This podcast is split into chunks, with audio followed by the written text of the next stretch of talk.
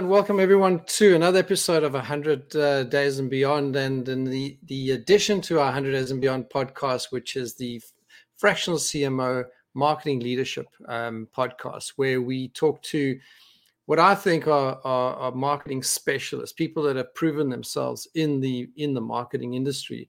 Because we we we use this as an extension of the of the uh, 100 Days and Beyond podcast, which is a more about uh, mergers and acquisitions, many times the M&A fraternity and the and the people within the space around buying, selling, growing, and developing businesses need marketing and marketing leadership. And, and as a work stream within the um, M&A space, marketing leadership is tantamount, a brilliant uh, way of actually growing and developing and, and, and capturing value in terms of um, uh, M&A work and, and, and buying and developing new businesses.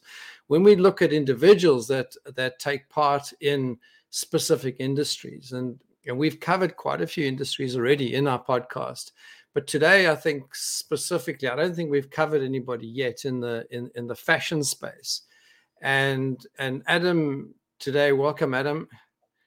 Hey Dudley, thank you for having me. Yeah, thank you. welcome, and uh, and Adam today is going to cover um, what I think is a is, is a is a very important part of of the the world of business and so on. Although although it's very much a marketing based uh, podcast, we we talk uh, about marketing leadership in in in the context of of business growth, value creation, and not only that for for companies who are in this particular industry, but but more so for consumers, for people making use of and and and developing their their abilities um, around talking to consumers and and being able to engage directly. So, welcome, Adam. Adam is um, is NED COO founder uh, based in London, uh, which is which is fantastic. Um, I love the way that that you come across you in your first line of your of your LinkedIn profile, Adam. You talk about bright, articulate, capable, and committed. I love that. Yeah, I wrote that myself, obviously. That's brilliant. I love that, and that, that, that that's that's a great way to start. So you got commercially strong, problem solving, and and I want to cover some of your specialities and so on. Adam, you've got an incredible career, and I wonder if you could sort of go through from the start sort of how did you get into it? it was this your passion when you started? Was this something that you really want to get into? Was this something that developed over over time? Well um, i suppose as we as we get through our careers we spend quite a lot of time kind of post rationalizing why we are here and doing what we're doing. And i think if i if i look at why i'm doing what i'm doing now i can go back to university. I was doing a degree in medical sciences at the University of Southampton, um, and I left there to go and do a much more detailed uh, postgraduate course at the University of Birmingham in uh, neuropharmacology. And whilst I was there, um, I, I, say yes to everything, by the way. And whilst I was there, I was asked to, to get involved in building a website for the department I was working in. I said, yeah, absolutely, delighted to do that. So I did that, and I became very interested very quickly in how you can influence um, people's behavior and groups of people's behavior from a single point. So, from the website that we built, we were able to deliver our information into the world, and then that would have an effect on the people that were reading it. And I became fascinated in that. And when you look at post-rationalizing things, my the neuropharmacology degree that I was doing was based on um, Alzheimer's and Parkinson's diseases. So I was learning how and why people forget. And I guess over the last 20 or so years, we've kind of changed that into flipping into learning about how and why people remember things. So I, I love the, mechanic, I love the industry of advertising and marketing. I love engaging with people and I love creating stories and environments that people remember. And, and that's what we do.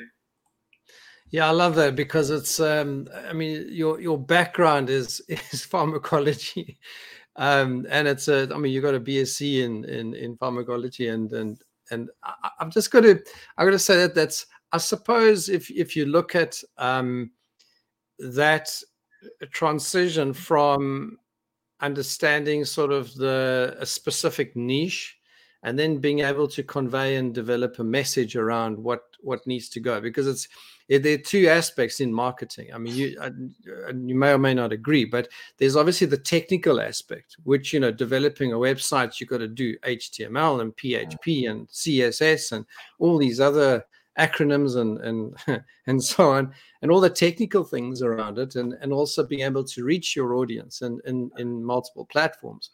But on the other side, it's the messaging it's sort of it's not just it's about being that wordsmith being that having the ability to communicate not just in words but in visual form um, as well. So where where would you say is sort of what what what appeals to you more? Or are they sort is there a combination of the two? Okay I'd, I'd, add a third element into that um, which is the data. So ah. i think actually thinking about it the data links my my my previous path with my current path in that you know any, anything that you would be doing in in research is purely about the data that will inform the next decisions that you do.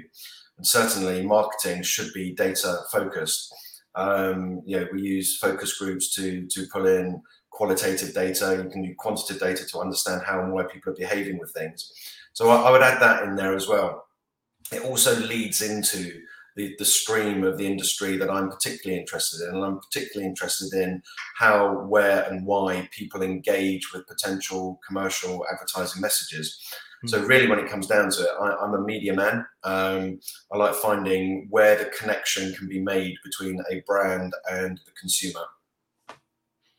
Yeah, because if I look at your specialities and, and I want I want to touch on that because I think that's that's some of the things that sort of stood out for me when, when before we I, I mean we had a quick conversation before the podcast, but also uh, when I was looking through your profile and that. I mean, you talk about creating bespoke deals for advertisers, understanding the consumer, media evaluation, launching brands, consumer behavioral research, media trading, trading leading high performance teams, etc. But it's all about, I think you're right. It is about the data, isn't it? It's about understanding that, plus also the the behavioral mm. elements to it, because you you obviously got trigger response, you've got various things which either elicit some kind of uh, attention from your audience, uh, and then being able to engage the audience. And and and I'm guessing the data helps you with that. Is it is that sort of where you where you lean towards? Yeah, completely. So as, as, you get into your careers, you, you learn more, you experience more, you understand more. And the gut feeling that you can have on why and how you want people to behave um, is a great broad brushstroke in, in terms of building out a plan, but it has to be underpinned with research, with data, with facts. Otherwise, it's just another opinion. Yeah, and there's a lot of opinion out there, and I and I like your I like your um, your approach then i think it's probably part of your your value system where you talk about evangelizing transparency um so. and I, I, I mean it, there's there's there's always this i suppose that it, when you talk about a salesperson or someone in marketing it's like yes someone is there's a bit of manipulation and a bit of you know it could be sort of what we call in the i mean the old days we used to call it snake oil tactics the the the used car salesman type yeah. of environment um, but it's become a real science now, and, and I think there, there is a, a almost a, an obligation from marketing and sales people, but especially marketing leaders, to be transparent. Tell us about how you came about that as a as a what what you call your one of your specialities. So the the the transparent part, transparency part rather, is what was formed out of um, opaque and potentially misleading supply chains in digital media. So, very basically, um, to deliver an impression out to a consumer, you would book something on a on a DSP, a demand side platform. Campaign would run through that. It would go through an exchange. It would be delivered through a supply side platform onto websites, and ultimately out to the consumers. Now, that's a supply chain of of maybe four or five intermediaries. What you then started having introduced into that were blind, opaque networks that were trading impressions without the knowledge of the advertiser at the very beginning. So everybody loses out in that instance. The advertiser doesn't get what they're thinking that they're getting. The media owner isn't getting paid fairly for any um, activity that's running on their websites, and everybody loses. And that's only ever that was only ever possible because the supply chain was opaque. So I became very, very concerned about transparency and, and what we were doing and what we were planning and how we were presenting media solutions to clients. Were they actually being delivered? So to deliver that, we needed to to put a, a stamp of transparency on it on everything we do, and we we are fully open, fully disclosed. We are you know we are consultative in our approach with our clients, and we make recommendations on what the right tech stack needs to be. But ultimately, if everybody along that supply chain is acting in the interest of the client to do the right thing by them um, by changing the behavior or shifting product, then mm. hopefully we're in the right place. But we all have to be aligned to do that. Yeah. So, so you, you, what do you, if, if I take a, a day in the life of, of Adam, so what, what does that look like? Because uh, you, you, I'm guessing there's, there's quite a lot of aspects to what you do and how you do it.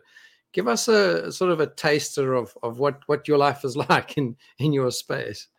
Well, I'm, I'm afraid a, a, a, day in the life of is um, any day that I would pick would be very different to any other day. But certainly, um, days tend to kick off with um, making sure that everything that we have live at the moment is working. Um, seeing if there are any anomalies in any of the data that we're seeing through from results of the day before. Um, if there are, we're flagging it immediately to clients and all mm. media owners as to finding out how and why certain things have happened. Um, but increasingly so, we're in the data all the time to make sure that the the plans that we believed in and then backed up with research and data are actually being delivered exactly as they should be. So there's quite a lot of that. Um, we are in high aggressive growth mode as, as a business at the minute. So there are an awful lot of um, new business conversations going on, and there are an awful lot of team building conversations going on. Um, it, it, it's fair to say that in the, the early days of any business, you know, every day is exciting and terrifying and amazing in equal measures. Um, but the the content of any particular day is vastly different to any other. Um, we're just always on, really. Tell, tell, tell me a little bit more about that because that that that's fascinating to me for for people to have. I mean, if I look at your career, you've gone you've it's almost like you've been in a learning and experiential career uh, to a certain extent and you almost like that the, the challenging aspects of it? Because you're putting yourself out there a lot. Yeah well I, I, I, as i said at the beginning you know i, I love the industry uh, sorry do excuse me i do have a, a little bit of a cold here today but um, i love the industry that we're in. I think it's i think it's a perfect balance of science and creativity um, and you know using using getting those two in balance delivers great things for clients. But what i've what i've done over the course of my career is to to learn as much about the industry as possible so that i could deliver on what i always wanted to do which was to run my own business. Um, and that's what we're doing. Um, and that's what passion is. Passion is a media agency that we set up um, in actually set it up properly in March 2022, but came up for air in June of this year. And you know, I'm knocking on wood as I'm saying this, I hope it's not interfering with the sound, but it's um, it's going pretty well. Uh, I'm very happy with where we are at the moment. As I say, we're in aggressive growth in every area that we look at at the business, and I think I think we've got our positioning right.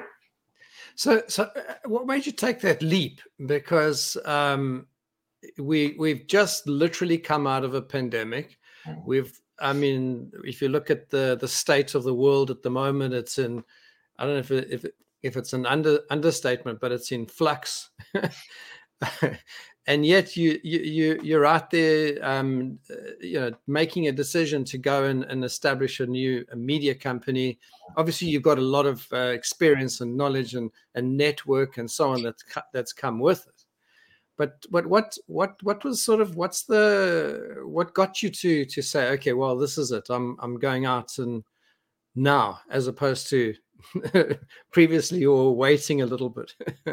So i I, th- I, think you've actually used the, magic word there which was pandemic. Um, and what happened in pandemic is everything changed so um, you know, people's work days change from from being a, a slave to the commute, going in and out London or wherever every day, to being able to work from home. Um, the money that people use changed. You know, we saw a rise and indeed a bit of a fall of cryptocurrencies, but their adoption came into um, mainstream. We saw um, businesses outsourcing talent and relying on different things. It, it, basically changed everything. What I also think is that it, it, changed the way that people thought, think about their wants and needs in the world. Um, I think the world became more cautious and more conservative in their spending habits. So you know, the needs were met rather than the wants.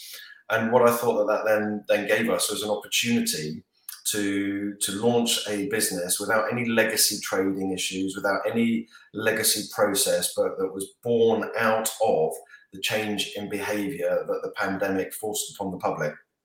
And if we can meet and deliver against that, then um, we were doing the right thing in a very contemporaneous manner um, for our clients. And, and that's what we thought the opportunity was to do it because everything changed yeah everything changed and and and i think in the in in the marketing space and the media space um we're seeing this uh this effect of polarization um we're seeing um people either losing or gaining identities that that may or may not conflict with reality sometimes yeah. we, we we're seeing a whole lot of changes in in the market space and and it's it's i think creating besides a chaotic environment, but it's also creating opportunity. And I and and I, and I, wa- I want to congratulate you for taking that leap and, and actually doing it. What's Thank really you. interesting out of your and and and not many people probably focus on on these things unless you've actually done these tests yourself. But um, we've got the Clifton Strengths, and we've got um, what's it the uh, is it Kolbe, and you've got the Myers Briggs, and I see you've done the the Myers Briggs one. And what was really interesting that stood out for me was you are an ENTJ, and and and the it says it says ENTJ. And when I did a bit of research on that, is one of the least common types in the population, and I'm the sorry. rarest the rarest type among women.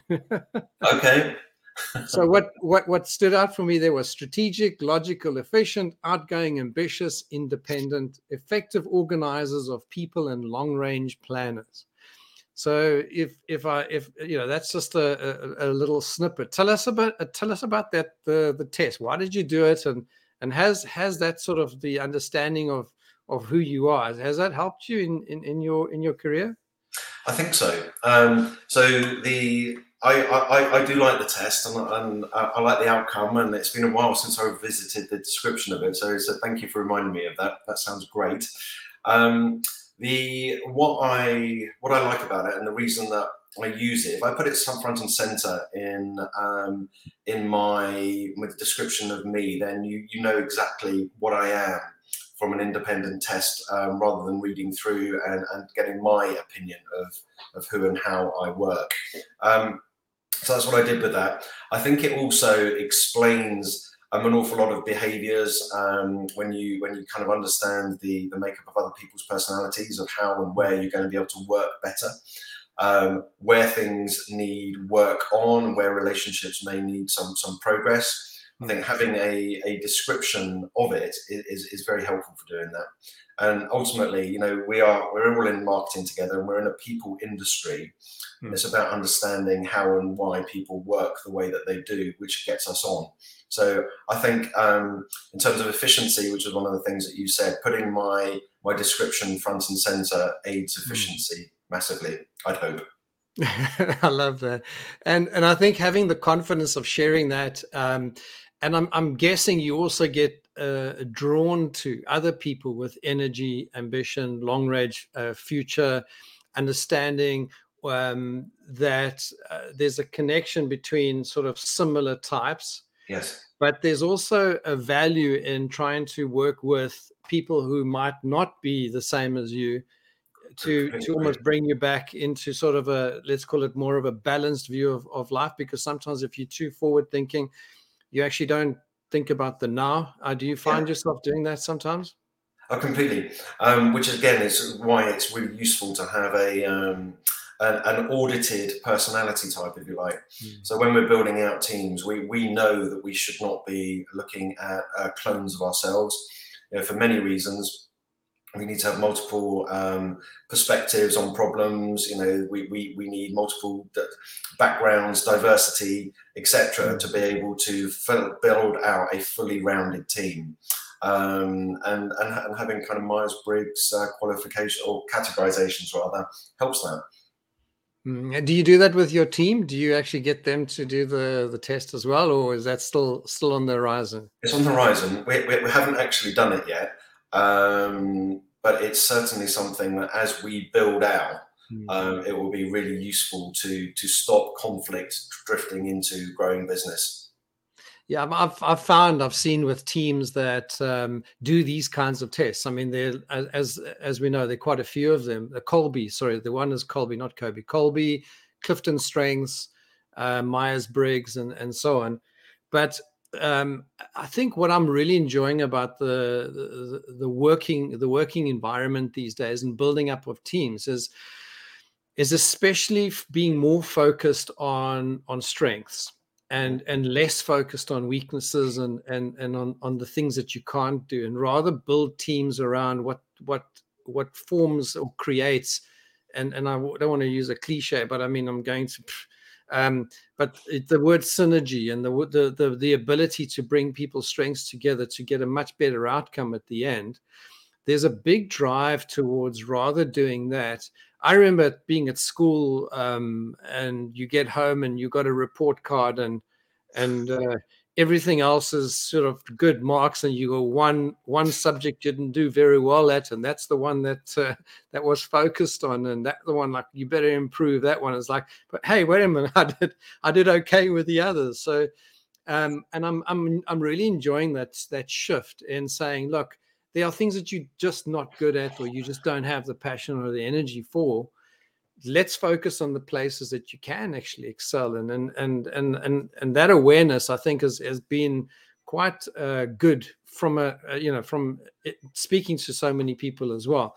Um, and and seeing that that has got such a positive impact. What, uh, what you know what, would you think that is that is the correct way? I mean is that something you want to develop in your in your organization to develop synergistic skills and to, pull the skills. Yeah, absolutely. You know, we we, we want to make sure that, that, that, we're doing the right thing for our clients, and to be able to do that, we, we, we need to have multiple perspectives on things. Um, there are many right answers, um, not just the one that we come to too quickly, and it, it, needs to be considered for multiple people to be able to do that. So, so yeah, and, and, but I would also think that that should be something that everybody's doing it's um, get, getting the balance right is crucial. It's crucial, and, and it's difficult also. I think sometimes when you when you have a certain, uh, let's say, personality profile, um, and you need to pitch for work because that's what you're doing a lot of at the, at the moment. I mean, you you're putting out proposals and you're yeah. talking about who and what you are and what you can do and how you can help benefit people and so on and then you might come up with up against someone who's potentially more, uh, entirely different to you let's say on yeah. the opposite side of the of the of the continuum. Um, dealing with the objections that come that you may or may not have thought of. T- tell us a bit about that sort of thinking process. How do you how do you handle that? I mean you're a guy with a great experience and you've got a you've got a great career behind you T- t- tell me a bit about that whole proposal process that you go through and, and how you prepare and, and, and pitch. So the uh, so I sigh here because the we everybody in our industry goes through an awful lot of um, you know RFPs and, and delivering proposals out to clients. Now the the really good ones are the ones where we are able to, as a business, express ourselves and to showcase the work that we do and how and why we do it but within a pretty prescriptive manner. So this is what success looks like. This is exactly when we want to go. This is how we want to get there. This is the these are the the pressures that our business have. This is the warehousing that we have. You know, the more information that we get is great, but being told exactly what success looks like at the very beginning is absolutely paramount. Hmm. Now, that should be something that is delivered in the information from whatever personality type the, the, that you are into to your potential supplier.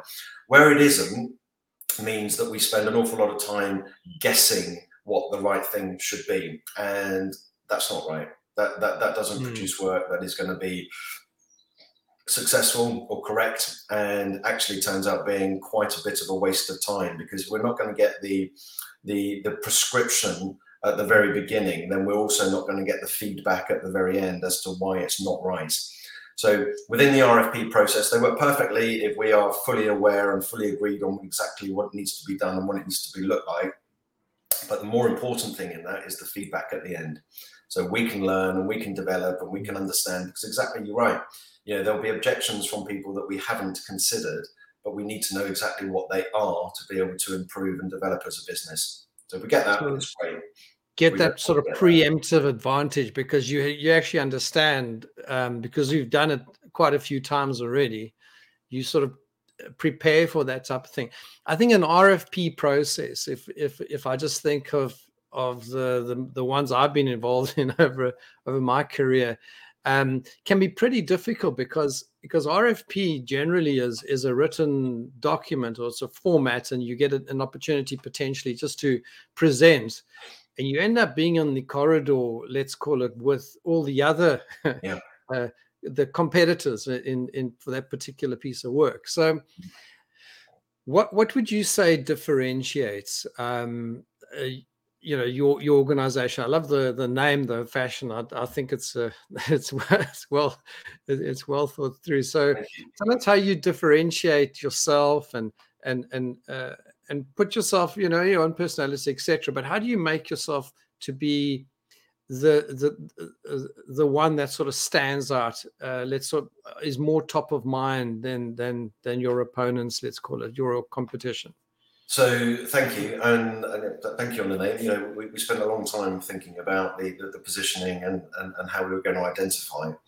The to, to answer your question, we're, we're in a particularly lucky position at the minute firstly, the industry shows a lot of love and interest to startups.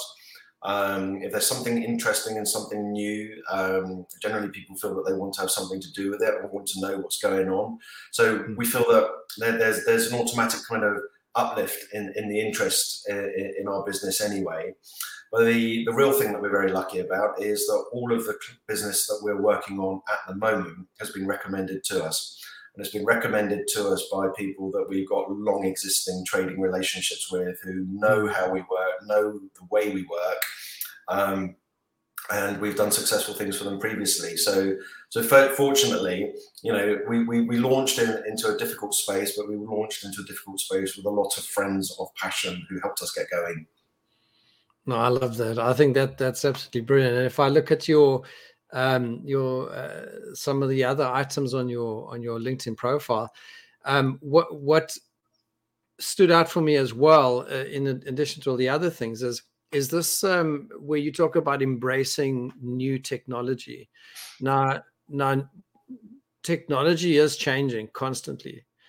How do you how do you how do you stay or maintain um, besides sort of doing your day-to-day activities how do you sort of stay cutting edge? I mean just staying on top of of the changes and developments and and, and the way things are moving and, and even consumer behavior that's changing so rapidly um, although it stays the same it does the a lot of the formats do change. And I, and this is probably the conundrum that we sit in as from a marketing point of view. So just let's talk around technology itself you know what, what have you seen over the last in in your career over the last few years especially recently where things are going so the, the there's an awful lot more measurement in place um, and whilst this can be a good thing because you, you certainly want to know that everything that you're doing is doing what it's supposed to be doing I think that we get into a bit of a um, conundrum when we're potentially measuring things for measurement's sake.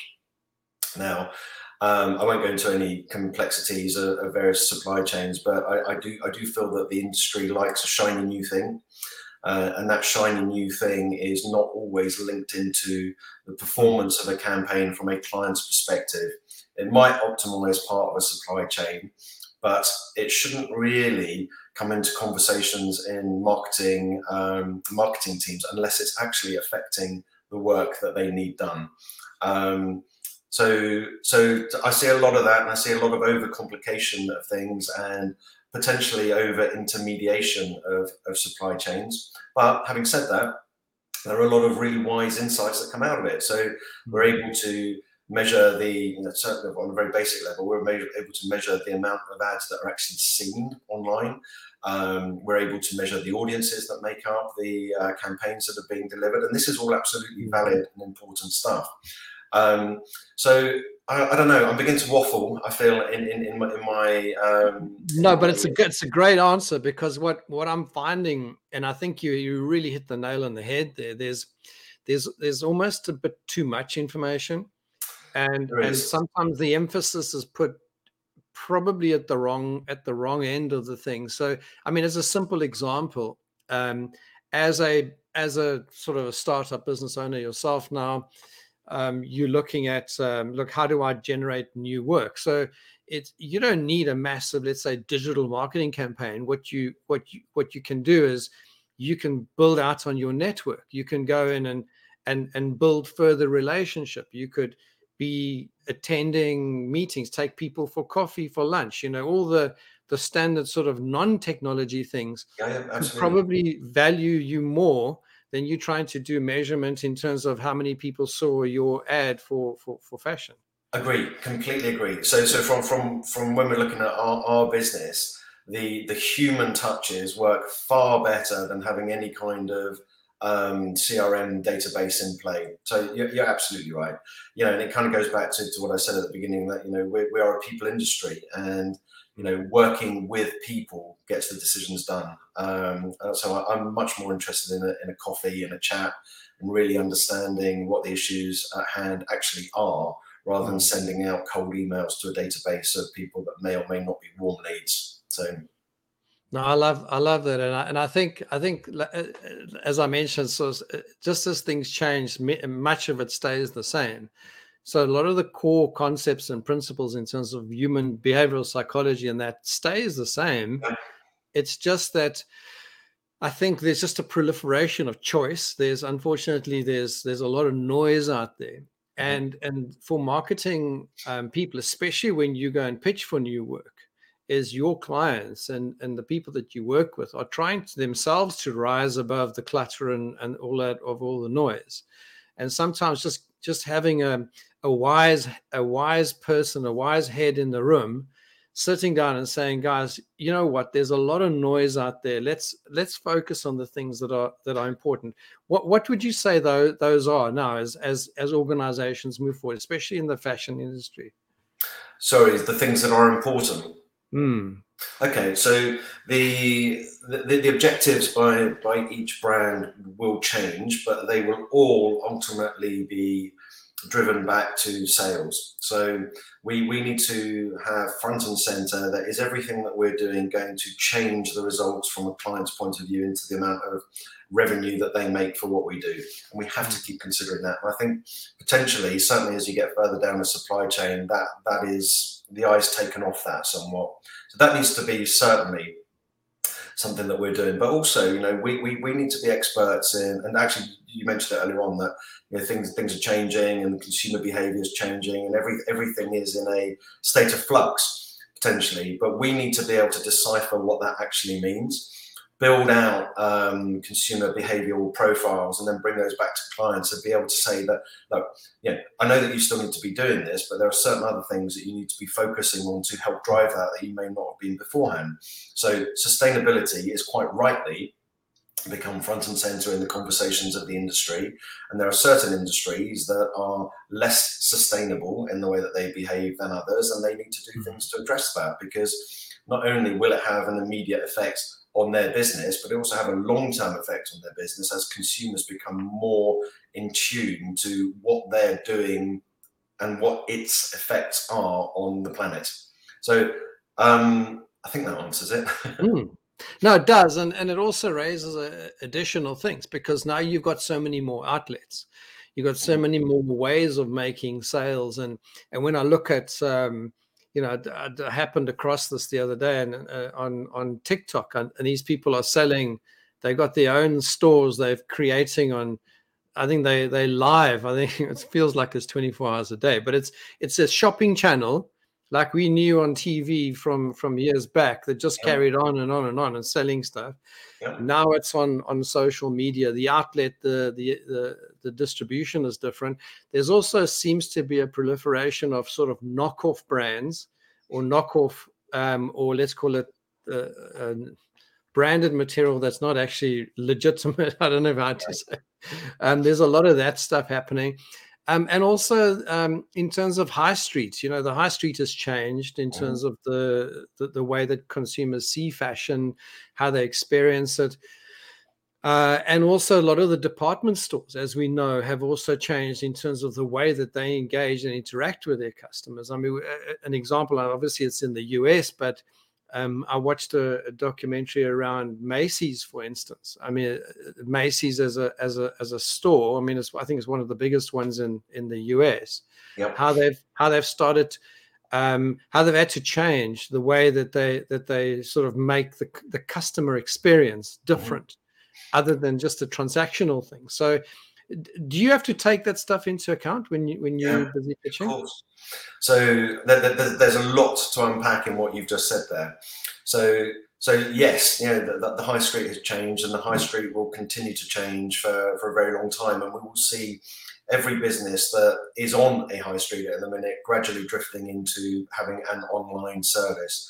And I would imagine that over the course of time that the online services for each of the businesses on high street will be a significant, share, a more significant share of revenue to them than the actual bricks and mortar outlets. So yeah, that that that change is happening. Mm.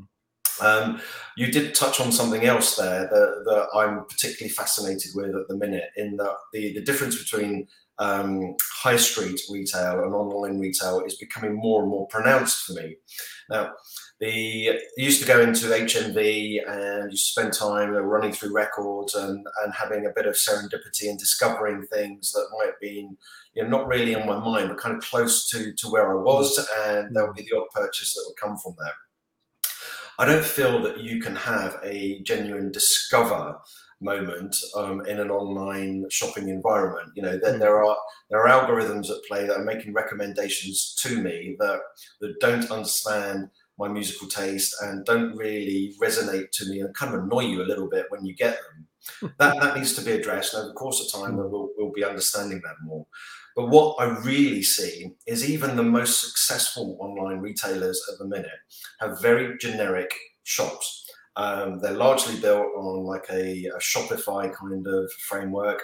Mm. They're very uh, modular. Um, it's set out in a grid layout. There's a white background with with strong emphasis on each of the products. There's the price underneath them, and they largely look the same. So where you used to be able to differentiate as a retailer online by having your color, your smell, your environment, the way that people are trained to talk to you, to welcome you into the store, etc. You know where the tills are and where you know the whole retail experience is not replicated online. So there's, there's a there's a huge opportunity for somebody to get it really right by being able to deliver existing brand values from a high street into an online environment. Yeah, I just I just um, I know it's not fashion, but um, you know the the the Cinnabon smell when you walk into a um, into a store and they got a Cinnabon, um, uh, you know, busy baking away there you know you just don't get that online do you? And and, and even even if you look at uh, again it's not fashion but it could very well be but apple and apple stores you know this whole thing about rolling out the ability to have the tacit uh, experience and and and I, and I like your word discover because i'm finding there's a big gap because you can scroll and I think there was a stat I heard. I don't know how true it is, but people are scrolling uh, on average 280 meters per day. The, the average person scrolls wow. that that distance. You know how far 280 meters is to scroll. Yeah. But but to discover space is is there's nothing nicer than going out and and and experiencing something and you know touching it and, and yeah, absolutely Com- completely agree and, and almost finding things by mistake um, which is a a, a kind of uh, maybe this is something for, for us uh, given that we're in the industry but certainly it feels much more pleasurable if it's a if it's something that I feel in control of, rather than something being subject to an algorithm that you know you bought that CD or, or, or that record. Look, this is what everybody else bought. Mm, that doesn't really excite me. Yeah, I had I had a client some uh, some years back, and and there was something he said, and it it stuck with me, and that's that's uh, something about humans, and and I mean you you you've touched on sort of behavioral psychology, but there's something special about humans, and and that's and that's what what is is the is the memory of moments. Mm-hmm.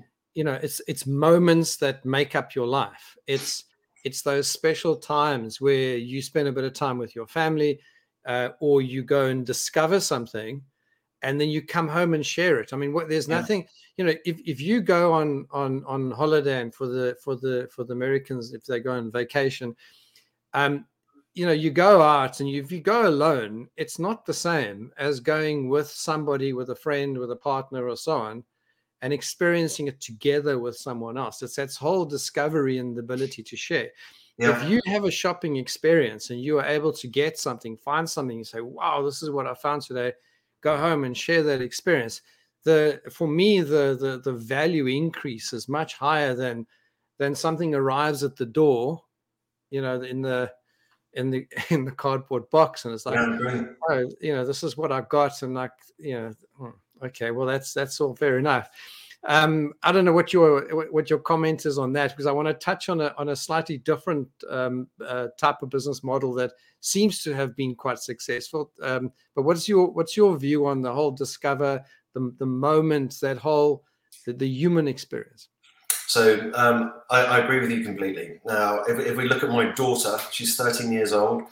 Um, she's just getting interested in, in, going shopping, and she'll spend time in our local town shopping with her mates at the weekend she is far more excited to be out and about in person with her mates um, than spending time when she has free time at home in shopping online.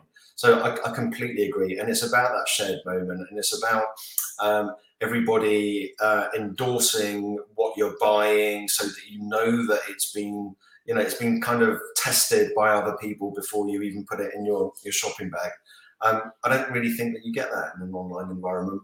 So I, I, tend to agree with what you say. It's very, very difficult, and and but but on the on the flip side, and this was years ago. I mean, we're talking, I don't know, 10, 12, 10 years ago. Zappos, you remember Zappos, the shoe store, the online shoe store. Um, what this guy had done, and he's he he started entirely for for women's shoes, an entirely on online store before it was a big thing mm-hmm. or that bigger thing, um, where women now you would imagine you would need to try on a pair of shoes, surely. You'd need you would need to get a get a sense of, of what they like and get uh, the the fabric, the or whatever the material, the and so on, and get a you know at least sort of get a sense of what it looks like on your feet. Now they started; they didn't even have a retail environment. Um, I don't know if you if you have come across that the, the story of of Zappos. Um, was it Zappos? No, I don't remember. I remember Boo.com, which was the, the the online trainer store, which had some really interesting graphics that you could see it all around, and, and it looked amazing.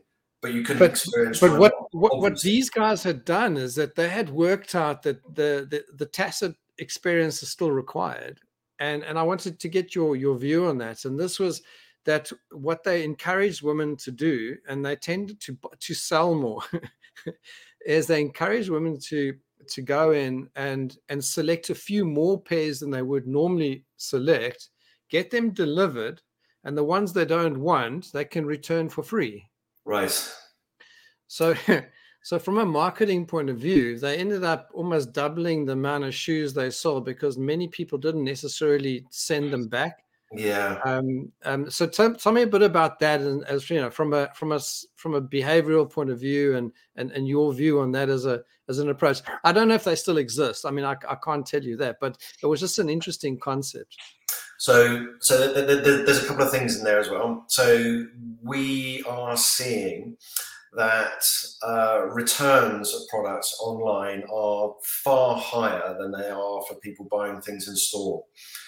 And you're quite right. You know, online retailers are, are allowing consumers the ability to buy five or six different sizes or shapes of a dress or a jumper or whatever it might be, and they're sending the others back. Now, that's not really a sustainable model for the, the brand in the first place because of the cost of re-warehousing, of recycling, of maybe even re-washing and presenting the clothes that are being sent back cannot be delivered within a mechanic that also includes free returns. So it's kind of a, a, crazy behavior that we're doing. If we are expecting to be behaving as individuals in the interest of the planet, then buying six versions of something and sending five back does not do that. It's not a sustainable model, and, and again, it, it does mm. interfere with environmental environmental impact. Uh, and obviously a lot of waste. It's um, hugely wasteful. It, it, it, it's, it's massively wasteful from a, from the from the, the retailer's point of view. If if they are getting uh, what five out of six items that they are selling are being returned, it's it's not good. Yeah, no, I'm loving that. Thank you, thank you for that. Because I, I, I agree with that. I think that's that's just that's just um, crazy. And the other thing is that that sizes are difficult to see online. so when when things arrive, you know, you bought yourself I don't know a book or I don't know a key ring or I don't know whatever it is, and it arrives and it's a, either a lot smaller, a lot bigger, or the sizes in terms of of of clothing you know, extra large for one uh, manufacturer is not the same as extra large for another. no, it, it, it's it's not. Um, no, you're absolutely quite right. You know, there, there are multiple sizing conventions, um, and it creates confusion, but which then then um, kind of results in more things being sent back.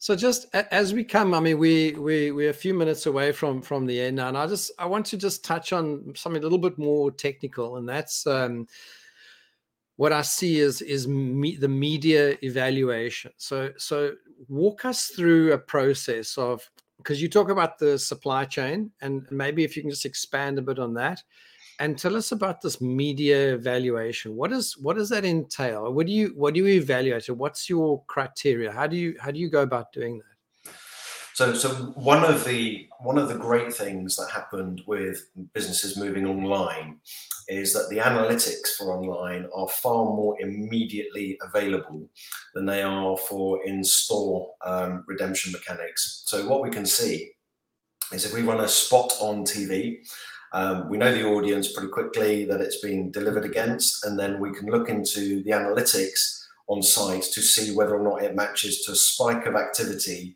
in terms of hmm. sessions online, but then even more interestingly, whether that turns into a spike of activity of people purchasing, or even better still, first time purchasers. So we're able to see that in a far more um, timely manner than we were ever able to see anything like that previously, and, and that's brilliant. And that's where we start coming into the analysis, the, sorry, the analysis and the attribution of media. But we want to make sure that all of the media that we're using in a media mix for, for a client are contributing to an increase in awareness, an increase in sessions, an increase in purchase, an increase in first time purchase. Those, those are the four things that we, we really want to be able to drive, and we can do that with attribution models.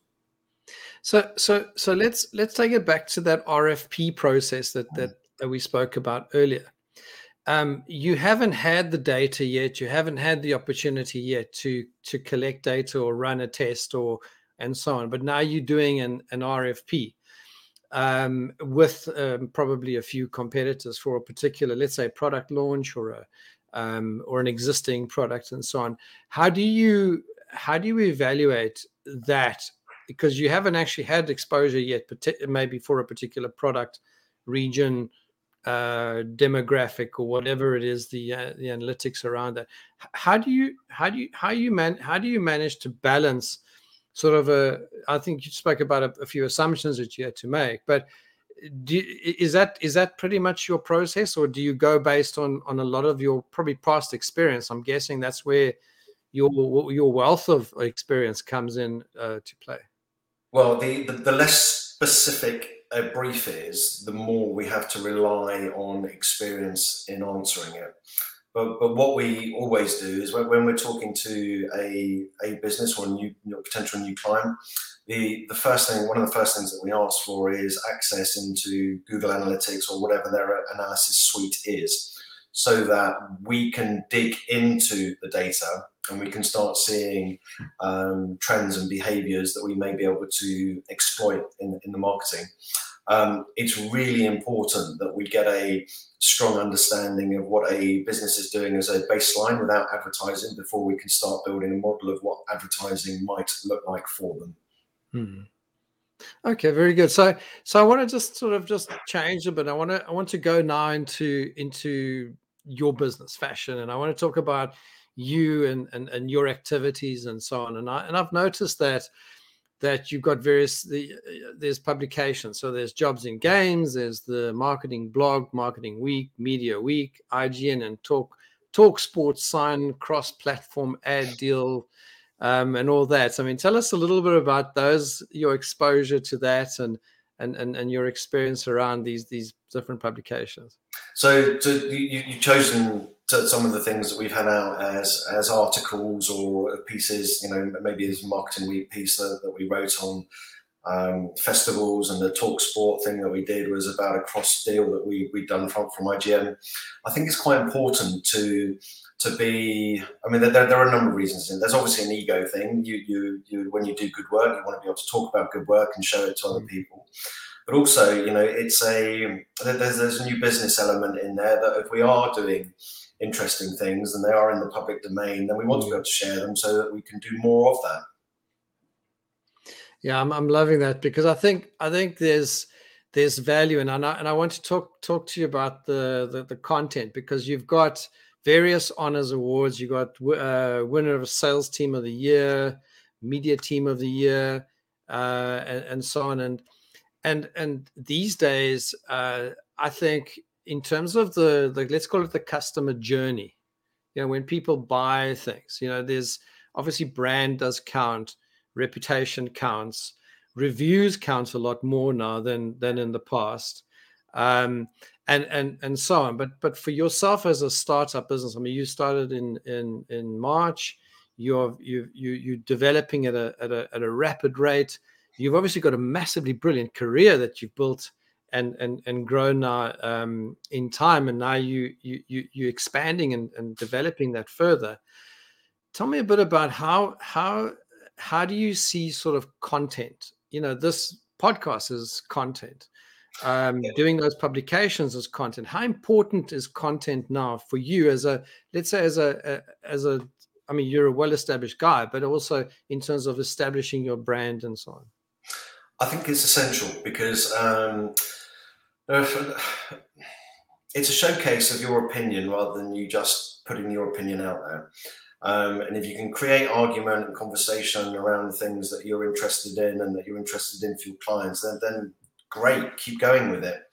The more you put out there, the better the understanding that, that your customers and your you know your colleagues, etc., will have of, of you and how you are as business. I think that's pretty important. The other thing that becomes really interesting in is that it's a it's an interesting new business tool that is always on when you might not be. So as the you know as, as kind of opportunities globalize and people from different countries have access to us and other people, you know, if you can find out more about them and when they're off and whatever it might be, then then that's going to be pretty useful as you you know kind of your content spreads around the world. So yeah, hopefully it's all a new business tool as well. Excellent. So, so I want to I want to give you the opportunity now, um, as we as we come to a close, to, to to tell us about about your company, what you can do, what what you know, what what's your ideal client look like, um, and who who would you like to talk to? Who would you like to sort of share your message and and your work with? Well, thank, thank you for that. So, Pashn um, was set up in March 2022 um, after observations that were made over the last couple of years about how uh, people's behavior had changed as consumers. We wanted to offer advertisers the, the ability to be able to use um, seasoned thinking um, and best practice thinking that had been developed over 20 plus years by the founders so that they had access to tools and insight that, that may not have been delivered to those particular industries that we, were, that we are servicing. Those industries are fashion, entertainment, and leisure. They've typically been largely implementational planning delivered to them, but we wanted to go a step further back and deliver something more of a strategic approach. So, with everything changing and with everything, everybody's behaviours changing over the, the pandemic years, we felt that the time was right to be able to offer that as a discreet and uh, unique service to advertisers. So, if you're in fashion, entertainment, and leisure, and you want a slightly different perspective on how things can be done, then we're, we're here to talk. Love to. I love that. So, so Pashn, fashion. Um, I love the way you say a new media playbook for fashion, leisure, and entertainment brands. We, um, we thought it was time to do it differently. Um, uh, and it, it's all about putting the you know the, the advertiser completely front and center. Hmm. Yeah, and the passion again, it comes probably comes from your uh, from your Myers Briggs as well. But um, well, yeah, maybe, but we, we wanted to work with we wanted to work with brands um, mm. and, and, you know releases that, that we can get behind and genuinely believe in. You know, I, I, I don't particularly want to work with dog food or insurance or um, you know categories that I, I just I, I'm not interested in. But I mean, quite frankly, it's a it's a it's a really fun and fascinating um, space as an industry. So and it's constantly changing. So yeah, no wonder no wonder. So so pashn dot media is your right. is your yep. website. So Pashn is P A S H N yep. dot media. How how would they how do people get hold of you, Adam? How do, what's the best way for people to get hold of you? So the, the, the very best way is is by phone. Um, my number is underneath my my profile on LinkedIn.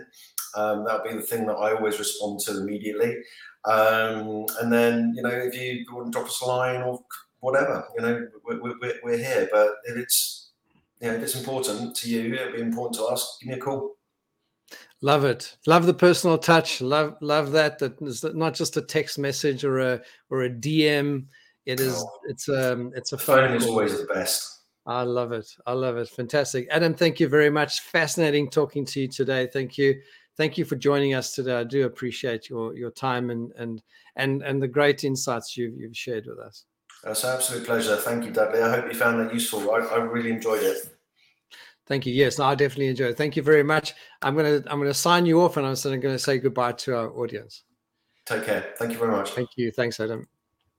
Thanks everyone for joining us today on uh, another episode of uh, of sort of our marketing leadership and and as part of the 100 days and beyond um, M&A based uh, uh, podcast, but marketing leadership for me is is is a space within um, business growth, business development, and and and the the development of um, companies and and the engagement companies have with consumers, with their supply chain, and the multiple aspects of making business work and, and the development of business. Thank you again for joining us. Please join us again on the next episode of, of our marketing leadership, fractional CMO marketing leadership, um, which is a work stream of, of the uh, M&A space. But uh, all the best. See you on the next episode. Bye bye.